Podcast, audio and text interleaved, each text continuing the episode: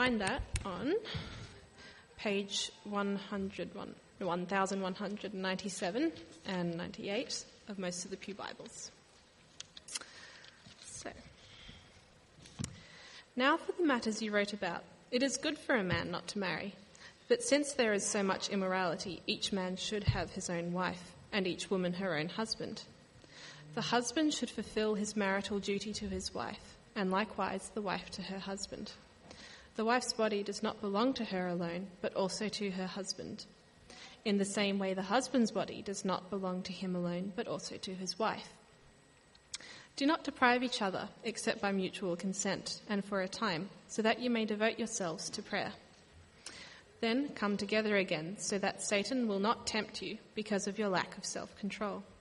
I say this as a concession, not as a command. I wish that all men were as I am, but each man has his own gift from God. One has this gift, another has that. Now to the unmarried and the widows, I say, it is good for them to stay unmarried as I am. But if they cannot control themselves, they should marry, for it is better to marry than to burn with passion. To the married, I give this command not I, but the Lord.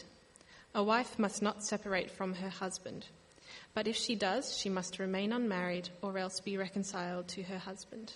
And a husband must not divorce his wife. And now over the page, um, verse 32 to 35. I would like you to be free from concern. An unmarried man is concerned about the Lord's affairs, how he can please the Lord. But a married man is concerned about the affairs of this world, how he can please his wife, and his interests are divided. An unmarried woman or virgin is concerned about the Lord's affairs. Her aim is to be devoted to the Lord in both body and spirit. But a married woman is concerned about the affairs of this world, how she can please her husband. I am saying this for your own good, not to restrict you, but that you may live in a right way in undivided devotion to the Lord. Thanks, Crystal. Well, why don't we take a little moment now to turn around, welcome each other. I'll call you back in about 30 seconds.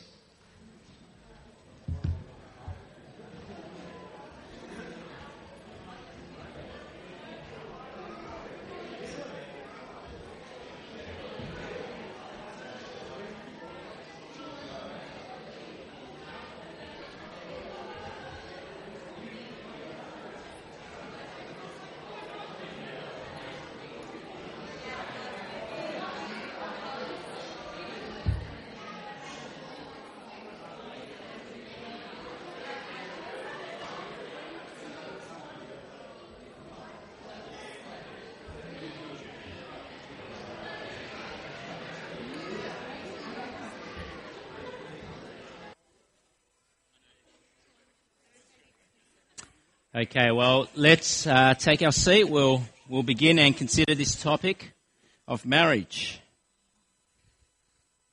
I know some are very excited about this topic. Jess was just giggling there, but let's, let's pray to our God for his help that we might think as Christians on this topic. Heavenly Father, we pray that you might give us minds to understand your ways and your word, that this might form how we view life and how we view this world and how we are to view the institution of marriage. And we pray, Lord, that you might help us tonight. And we pray this in Jesus' name. Amen. Now, where do we go to learn about marriage? What do you think? Where do we go to learn about marriage? Where do people today go to learn about the institution of marriage? Well, of course, we can go to Hollywood. Hollywood. I mean, there's a, there are stacks of these predictable, cheesy non-exciting, try good, uh, try hard, feel good chick flicks on marriages, aren't there? Have you seen these movies? My Big Fat Greek Wedding, 27 dresses, the, the wedding planner, the princess bride, or Shrek. You learn about marriage in that movie too, don't you? Now, sadly, I have to confess I've seen some of these movies unwillingly. Unwillingly. But what do you learn about marriages from Hollywood? Well, you learn that marriage is about finding your loved one, isn't it? Finding your soulmate, being happy, being content, finding fulfillment. Now, it's this romantic picture of marriage. Not that romance is bad and wrong, romance is good, but that's a picture from Hollywood. Marriage is about romance, very fanciful. Where else do we go to learn about marriages? Well, more serious note now, in this past week, there is some confusion in our society, in our city, in our country, in fact, wasn't there? Kevin Rudd, this week, he, this past week, he changed his mind and he, he declared his support for same sex marriage. What are we to think of that? This is what he said. He said, I believe that secular Australian states should be able to recognise same sex marriage. What are we to think? Is this where we go to our politicians to learn about marriage? Now, in this, uh, just last week, in fact, in the UK, there was the bill. There was a bill to uh, legalise same-sex marriage that was passed. Uh, um, it passed a major hurdle. Now it will be debated in the House of Lords next month, and people think that it will pass. Just last week, last Saturday, in fact, on the 18th of May, France became the 14th nation in the world to legalize same sex marriage. And so there's this confusion about marriage in our world. It's like it's up for grabs, like what Pete mentioned. And so, what are we to make of marriage? I mean, there's certainly a lot of confusion, but what is the Christian position? What are we to believe and uphold? And what foundations, what groundings do we have to say what we should say? So that's what we'll be considering today. What our view of marriage should be, and what are the grounds for us to uphold this view of marriage. Now, before we think about the Christian perspective, firstly today we'll be thinking about marriage from the perspective of our friends, the language we hear from them, from our uh, city, from this nation, from this world. What is it that form their ethical thinking, their moral thinking about marriage. What's the moral framework that they appeal to? Well, this was what we considered last week. Remember the categories, the different categories, the different moral framework that people appeal to to think about right and wrong. And so, is marriage about my rights? So, if you have an outline, that will help. Is marriage just about my rights? Or is marriage about my values? Or is marriage about the, the rules? Or is marriage about the results? And so we'll be considering these are the different moral framework that our friends, that our secular world would appeal to. And so let, firstly, let's think about rights. Marriage, some claim, is about my right. I have the right to marry whoever I want, whenever I want. That is what is claimed. Well, as it stands at the moment in our state of Victoria, same sex couples, in fact, do have legal rights. They have the same rights in terms of tax, in terms of health care, in terms of welfare as a couple. What they don't have the right to at the moment is marriage. But people are now claiming, pressuring the, the politicians that they should have the right to same sex marriage. But now I want you to think about this. If marriage is just about my rights, about your rights, where do you think that might lead? If it's purely about rights, you know, where would it stop? I mean, how could we stop someone from appealing to their rights that they want to marry someone who is underage? Can we stop that? I mean, it's their right, is it, if they appeal to this moral framework? What, what right do we have to stop someone who appeals to their right to marry someone who is already married? Can we stop that? Or someone who appeals to their right and wants to marry their sibling? You see, marriage is not actually just about our rights. This is a framework that people do appeal to, a moral framework people appeal to, but it's not just about our rights. Because if you think about marriage, there's always uh, rights that are denied. So we are, in fact, never free to marry anyone without discrimination. It's never been the case. There has always, and by necessity, by necessity, always discrimination in marriage. You can't just marry anyone and anyone you like. It's not just about rights. And so, what is it that gets us thinking this way as Christians? Perhaps there is a moral code, a moral order that we need to sort of uncover why is it that you can't just do what you want? Marry anyone you want, marry whenever you want. So that's the first framework. What else do people appeal to? Well, there's the framework of values. Marriage is about my value. Marriage is about my expression of love. And so when two consenting adults are in love with each other and they decide to spend their lives together as an expression of their love in marriage, that's their freedom to express that in, in marriage, is that what marriage is about? Just about values, just about love, an expression of love. Well, this is part of the argument of those who push same sex marriage. And I want us to think carefully about this. Because I want you to think about this and see this. If it's just about two consenting adults who are in love with each other and want to share their lives together, think about what this, the implication of this might mean.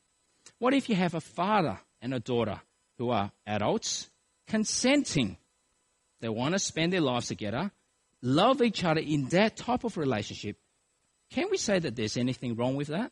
I mean, they're appealing to values. This is what marriage is about. Marriage is about my expression of love. Can we not allow that? Sounds strange, doesn't it? A father and a daughter.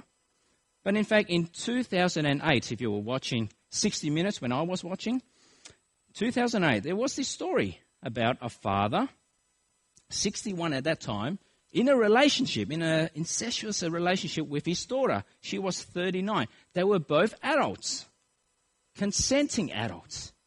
Can we say that that is wrong? And if we say that that is wrong, what moral framework, what ground do we have to say that that is wrong? Now, in that situation, it was quite sad. They did have two children. One of the child died shortly after birth because of some defect, but the other one is still alive. And do we have the right to be disgusted when we hear stories like that? But what right, what moral framework do we have? Well, perhaps there is this moral code, moral, um, moral um, order in creation that shows that that's not right. That's not what marriage is about. But what is that? So, this is what we'll try to uncover today. Now, third, what else do people appeal to? They, they might appeal to the rules. Well, what's the rule on marriage at the moment? Well, a little history here.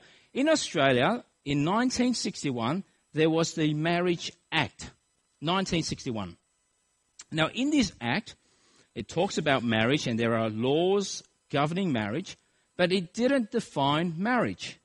In 1961, marriage wasn't defined, and that's because they assumed that everyone knew that marriage was between a guy and a girl, one man and one woman.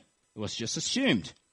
But then in the last decades, as you have seen, as you have seen in the media, people started to challenge this because marriage was not defined in the Marriage Act, people started to challenge that and say, well, perhaps same sex couples can get married under, the, that, under that same act because it's not defined.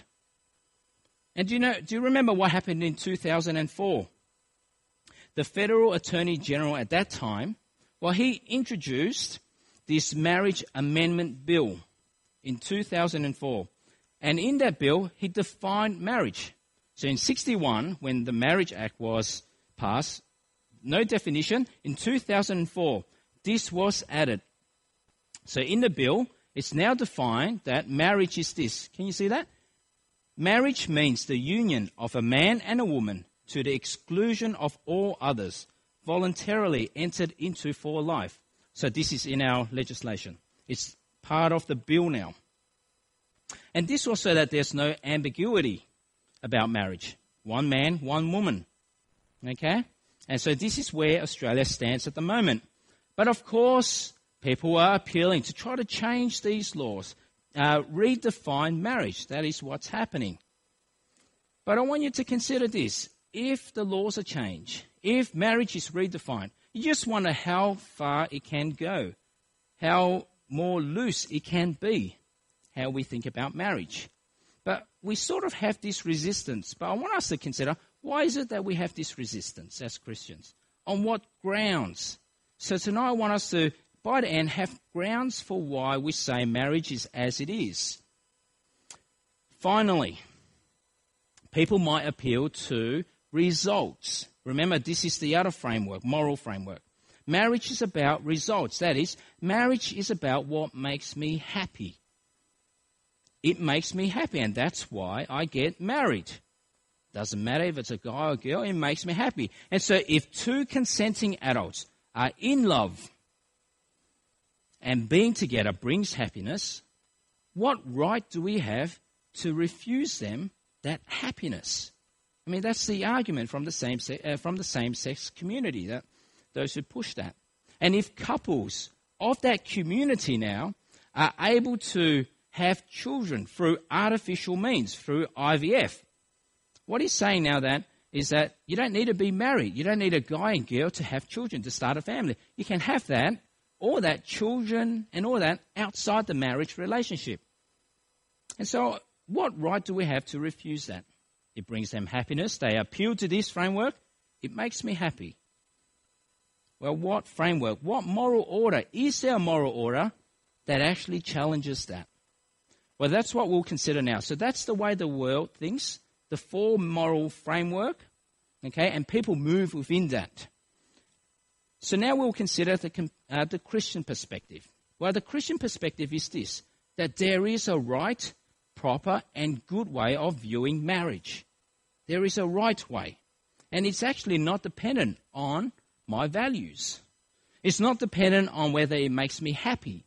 And it's not dependent on my rights. You see, marriage from a Christian perspective marriage from a biblical perspective is actually far more profound than all of that. And so, what is the stand that we must make as Christians on this issue? Well, what we'll do now is apply the Christian framework. We're going to see these things, the origin of these moral framework, from a Christian perspective. So, firstly, the idea of rights. If you were here last week, the idea of rights actually comes from the Christian idea of creation. We only have rights because God actually created us human beings as important, with a purpose. That's why we have this idea of rights. And marriage, you see, is something that God has stitched into the fabric of the world, into creation. And it's for humans, for our good, embedded into the way the world works. And so it's part of the natural way this world runs. And so, if you think about it, you don't actually have to be a Christian to think that marriage is between a man and woman. If you look at different societies and cultures, they all have this idea of marriage. They have this institution of marriage, and they are not Christians. And so in China, marriage was there way before the Christians came along. In India, in Sri Lanka, marriage was already there before the Christians came along. And that's because Marriage is not just a Christian thing, it's in fact a human thing. And that's because right at the beginning, God has embedded into the fabric of this world this institution of marriage. And if you think about it, it makes sense. It makes sense when a man and a woman come together, that's a way for them to grow a family, to bear children. And it makes sense of the social structure of this world as well. The basic building blocks of any society is a family unit a father and a mother and their children. That's the basic building blocks of any society. You can try to distort that with two fathers or two mothers, but it's a distortion. And so, what do we see here? Well, when we consider creation, remember Adam was alone. And what did God say? When he was alone, this was what God said. God said, it's not good for the man to be alone. I will make a suitable, a helper suitable for him. And so what did God do in chapter 2? Well, he brings along the animals to him. The aardvark, the zebra, the donkey. Adam named them, but he wasn't very excited about them. It wasn't until God put him to sleep and made a woman from him. And when that woman was brought to Adam, that got him excited. Not the aardvark, not the donkey, and Adam was able to then say, This is my suitable companion for life. You see, so this order in creation was put there by God. And that's why it's not a Christian thing. Marriage is a people thing. Marriage is a human thing, right there from the beginning. And so we hear in Genesis the first account of marriage. So in Genesis chapter 2, 24, for this reason, a man will leave his father and mother and be united to his wife, and they will become one flesh. The man and his wife were both naked, and they felt no shame. You see, marriage embedded into the very thing of creation, the very fabric of creation. Not just a Christian thing, it's a human thing. It's this beautiful, shameless, faithful union of a man and a woman to the exclusion of all others. And it's the, the, the unit in which they are able to express their humanity, their sexually, without shame. And it's the environment, the safe environment in which they can bear children. And that's the establishment of a new family unit. So when society grows, that's the basic building blocks. A family, the kids grow up, they break away from their parents, so the, the man's responsibility is no longer to his parents. He still honors his parents, but his responsibility becomes to his wife and to his children. And so these are the things you actually hear at a Christian wedding. Now, I'm not sure if you were there a couple of weeks ago at the wedding, but if you go to a Christian wedding, you will hear these four purposes of a wedding. So we'll see the first one here. Marriage was given so that a husband and wife might always enjoy each other's companionship, help, and support. You see, marriage is about this union, this complementary relationship that go on that goes on forever. Second purpose, you if you were there at the wedding, you will hear Chris say this. Marriage was given for the proper expression of human sexuality. You see, it's marriage, within the context of marriage, that sex occurs. The only proper context. Now, we might find this hard to understand, and, and it's because of how our society is progressing. You see, our society teaches us that it's the individual that needs sex. That is not right. It's not individuals that need sex, it's actually the marriage that needs sex. Marriage needs sex, not individuals. And that's why it's okay to be the 40 year old virgin. It's okay. You're no less human if you die a virgin. It's the marriage that needs sex, not individuals. The third purpose that we hear at our wedding is this marriage was given so that family life might continue and that children might be brought up in the love and security of a stable and happy home. You see, the, the, the proper and right family unit is made up of a father, mother, and the children that they bear. That is the proper family unit embedded into the way creation works. And so we can try to distort it. Two fathers, two mothers, but that's a distortion nonetheless. And there's a fourth reason. It was given so that human society might be healthy and have a firm foundation. We don't realize that marriage, as God intended it, is actually for the good of society It's for the good of society. And you see, when Jesus comes along, he actually reinstates these creation uh, moral orders. He reaffirms that marriage is good as God intended it. Okay, so we've looked at creation. That is why we, we think marriage must be between a man and woman. Those are the reasons. Now, along with seeing marriage as part of God's good moral order in creation, we now need to see marriage as something that in fact reflects God's character. So that's the next one. See, when the world thinks about values, they think just about love or romance, but we are to think about the character, character of God that must be reflected in our marriage. And we read this when we read the Old Testament. You look through the stories of the Old Testament, God calls him the husband of the nation of Israel. And he remains faithful to them. He's steadfast in his love towards them. He doesn't love Israel because they are so lovable. We don't read that in the Old Testament. He loves them even though they are so unlovable. They go after other gods. In the book of Hosea, the nation of Israel are called prostitutes because they prostituted themselves to other gods. But yet God remains faithful to them. And so when we think about marriage, it's not just about love, it's actually something in which we try to reflect God's character. And then when Jesus comes along, he actually reveals God's character to us ever more clearly. This is the extent of God's love in 1 John 3:16. This is how we know what love is. Jesus Christ laid down his life for us. And you see here, God's love, the love that must be reflected in marriage, is not this Hollywood romantic type of love. Romance is good, but it's a love despite of the other person's failings. You see, the Hollywood romance is as long as I feel butterflies in my stomach or guts, then it's all right. I should get married.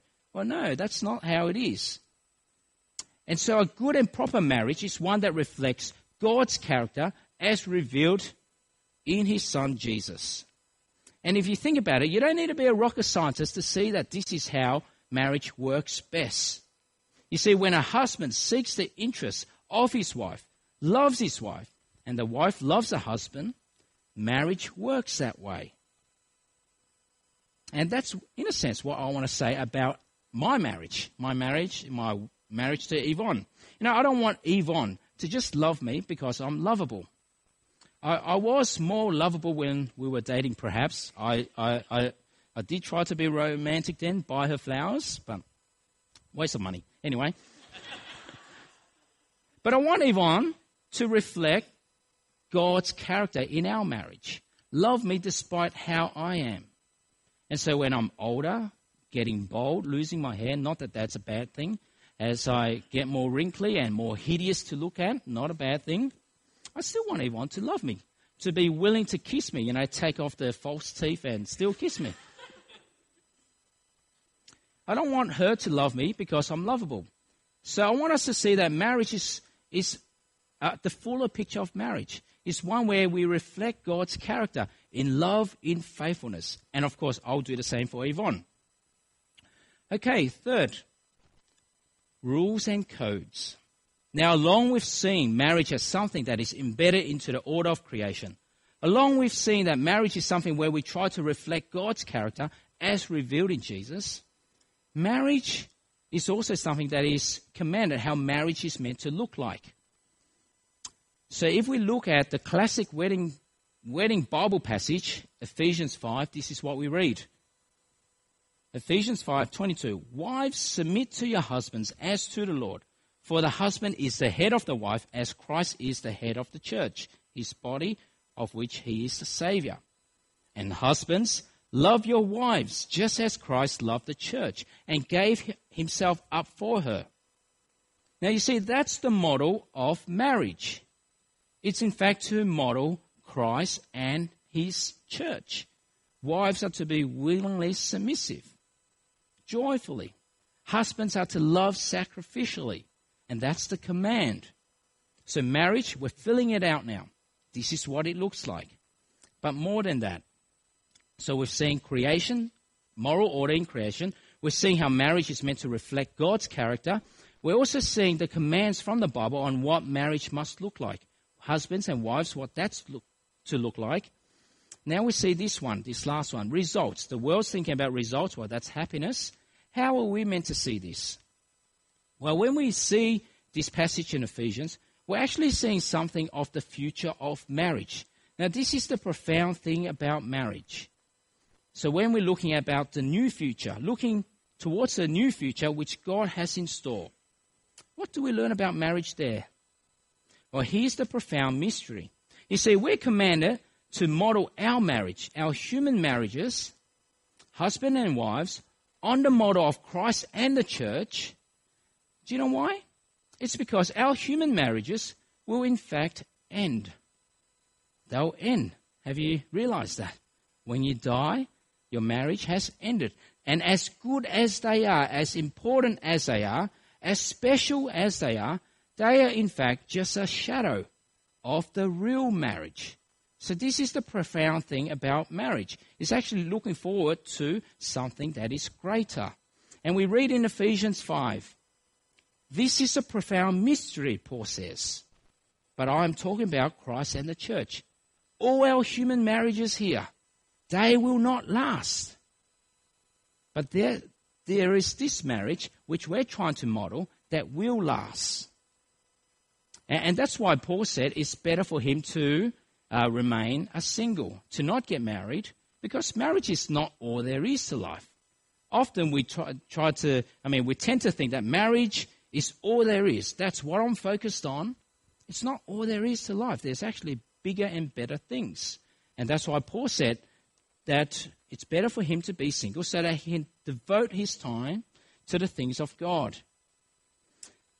But I must admit, when you think about this, this idea that our marriage is just a shadow of something bigger and greater, it's hard to fathom, isn't it? It's, it's hard to swallow.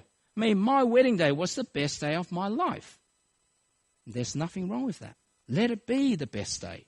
Nothing wrong with that. But I want us to remember the words of Jesus. Jesus gives us this future perspective of marriage.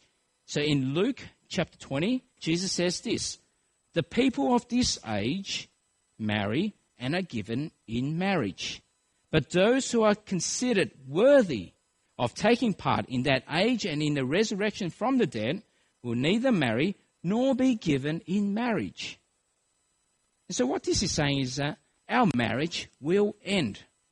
Our human marriages are not things, the things of heaven. And so when I die, our marriage ends. And when I see Yvonne again in heaven, we are no longer married. Strange, isn't it? Strange. Now, I've talked about this uh, to Yvonne on many occasions about death and heaven. She's not too excited about, about talking about that, but I, I like talking about it. And, and I say to Yvonne, we are married, and that's, that's a wonderful thing. I don't want to do, do it any other way, live this life any other way. But you see, when I die, our marriage is over. And Yvonne, you're free to marry someone else. Someone else to be your husband and to look after my kids. Ooh, okay. But in heaven, we won't be married. You see, we put so much emphasis on marriage. It's not the be all and end all. Now, when I talk to Yvonne about this, she does get a little concerned because it baffles her. How can we not be married in heaven? Think about our life. We spent our life together, our, our 60, 70 years together, whatever, however long that is. How can we not be married? How can we enjoy heaven when we're not married? But you see, from the words of Jesus, from the words of Paul, the thing is, our marriage is but a shadow. As good as our marriage is, it's not as good as our marriage to Christ, Christ and His church. And so, if our marriages here on earth are in fact good and wonderful, well, that's a good thing because it will show how much better the real marriage is, the better marriage is. And so I, I try to reassure Yvonne, you know, even though in heaven we might not be friends, we won't be married as we are here on earth, we'll have something far greater than that. We'll be married to Christ. And more than that, we'll probably still be friends. We'll hang out. I'll still make her hot chocolates with my coffee machine. And so when we're thinking about the future, this is the future that God lets us see about marriage. Our marriage here on earth is not the be all and end all, as important and good as they are. Now, if we think about the immediate future of getting married, well, of course, there is the wonderful joy of welcoming children into that marriage the natural way of welcoming children into that marriage. And that's an amazing blessing from God. God, in His mercy and grace, has blessed us with three ch- children. Wonderful children, most of the time. But in between that, there was a miscarriage. But three wonderful, wonderful children now as an expression of our love. How wonderful is that? Okay, so that's thinking about the future. Now, finally, it's Jesus that actually combines all this together this Jesus shaped community. So we're considering marriage, what we learn from creation, from God's character, from the commands of the Bible, from the future perspective that Jesus gives us. Now, marriage today. What is it like? Well, you see, our marriage today in this world is important and it's meant to be shaped by Jesus. You see, when Jesus came, he died, he rose from uh, the dead, he guaranteed us the hope of eternal life, and as we Christians experience Jesus, what He's done for us, as we experience His love, His grace, His forgiveness, and reconciliation with God, it is these things that our marriage are to be shaped on. Because marriage is not perfect. Those of you who are married will testify. Your marriages are not perfect. You have tough days, hard times. And that's because we're sinners. I mean, I'm not always so sacrificial in my love towards Yvonne. Sometimes I prefer to kill aliens on the computer than watch TV with her, those chick flicks. You know, I'm not always sacrificial in my love to Yvonne. I'm often lazy and selfish. But you see, we are to live a life that is shaped by Jesus. And that's where repentance comes in forgiveness and reconciliation. Marriage continues on. Marriage don't end up in divorces if we continue to repent, to forgive, and to be reconciled. That is the shape of marriage in this fallen world. And so, if you think about it from the Christian perspective, divorce is never the option. Never the option. Even when marriage is hard and tough and you've been hurt so deeply, we are to live in a Jesus shaped community. The family unit is a mini community of the church. We are to be shaped by Jesus. And so, when, even when we are deeply hurt, we really have to learn hard to forgive, to ask for repentance, and to seek to be reconciled. Okay, so what does it mean for marriage then? So that's the biblical framework. We're not just considering rules, we're not just considering what Paul said, we're considering the whole framework. And hopefully that has given us a fuller picture of marriage. But what do we say about marriage today? I mean, when we consider this world, so much confusion. So much confusion. But I think there's actually more than that. The world's not only confused about marriage, they've in fact tried to butcher the good gift of God. Butcher marriage. And let me show you why. Remember those four purposes that we hear at weddings? The first one marriage was given so that a husband and wife might always enjoy each other's companionship, help, and support. Well, how the world has butchered that is, well, I'll only stay in it as long as I'm happy, as long as the result is my happiness, as long as I'm content, as long as I'm satisfied. And so when my wife starts gaining weight after giving kids, as she starts cooking these things that don't taste good, I'm not happy and I'll get a divorce. What about the second purpose that we hear on wedding days? It was given, marriage was given for the proper expression of human sexuality. Well, what has society done with this? Well, it's in fact replaced uh, the view of sex, so good, so intimate within the marriage context, with a very, very cheap view of sex. You see, with the introduction of the contraceptive pill in the 60s, you know what that did? It drove a wedge between the act of sex and the result of having babies. And what that eventually led to was more and more sexual promiscuity. And since you can now have sex without the fear of children, you don't need to have sex within the safe environment of marriage. You see how we have butchered God's good design of marriage. What about the third purpose? Marriage, which is so that family life might continue and that children might be brought up in the love and security of a stable and happy home. But this, is, this has now been replaced with a view that children are just like a commodity. You know, same sex couples who cannot have children naturally but they can now go to a third world country through IVF, pay 18,000 to a woman to be their surrogate mother of their child, who, who are not really their child anyway, only one of them, if any. And now they can raise children in a home, two fathers or two mothers. A distorted view of God's good purpose. What about the fourth purpose? Marriage was given so that human society might be healthy and have a firm foundation. But this is now challenged, isn't it? Challenge, marriage is challenged so that we can redefine it to include those for whom marriage was never intended for. 14 countries in the world already gave it the tick. UK, people say, are very close. Will Australia follow? So, what now for us? What are we to think and do as Christians? Well, I've got two things. Firstly, I do want to stress this. I did speak a lot about same sex couples, but I must stress this that us as Christians, we cannot hate those who struggle with same sex attraction. We must love them, care for them, be sensitive towards them. It's a struggle for many of them. And in fact, I wouldn't be surprised if there are some of us here who struggle with same sex attraction. And so, us as Christian, we must be compelled by the gospel to love those who are different. Because we are no better. We're sinners as well. But however, I must remind us this to love someone is not the same as to condone what they do. That's a difference.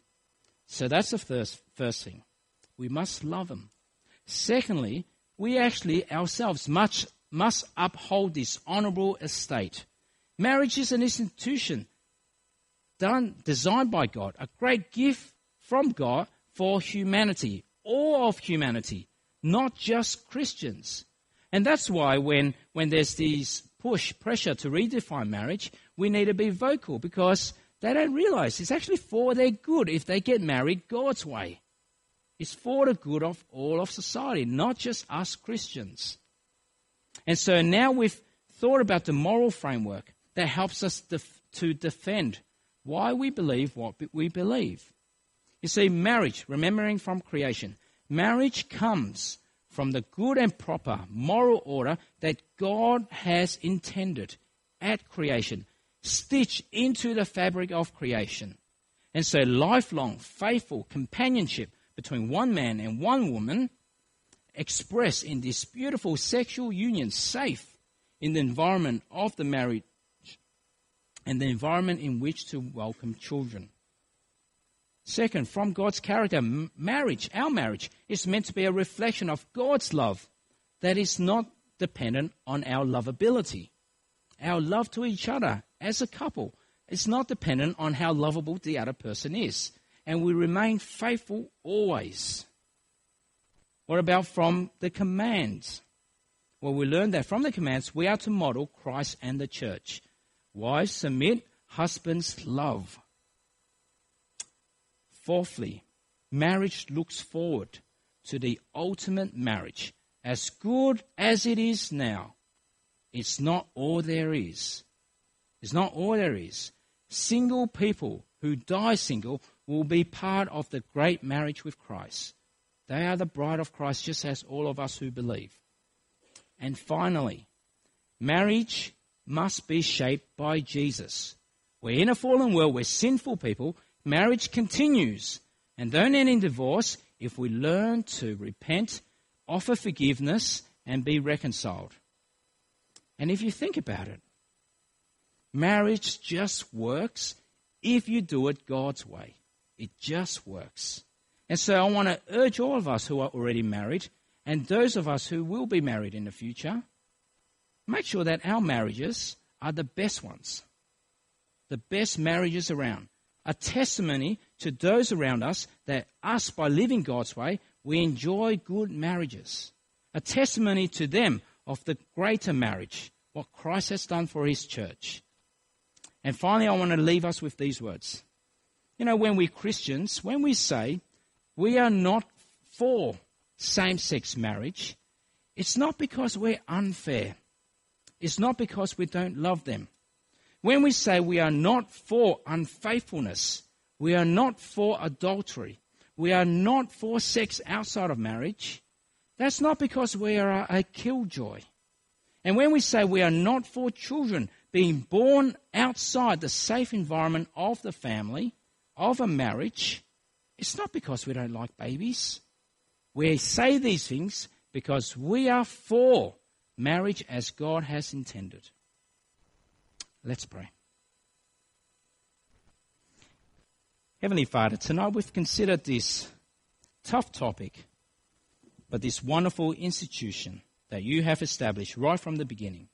And so we pray, Lord, that all of us who are married and those who will be married in the future, and even those who are single, will honor this honorable estate, the institution of marriage, and we pray, Lord, that as complicated as it might be, we pray, Lord, that you might bless us all with good marriages for those who are married.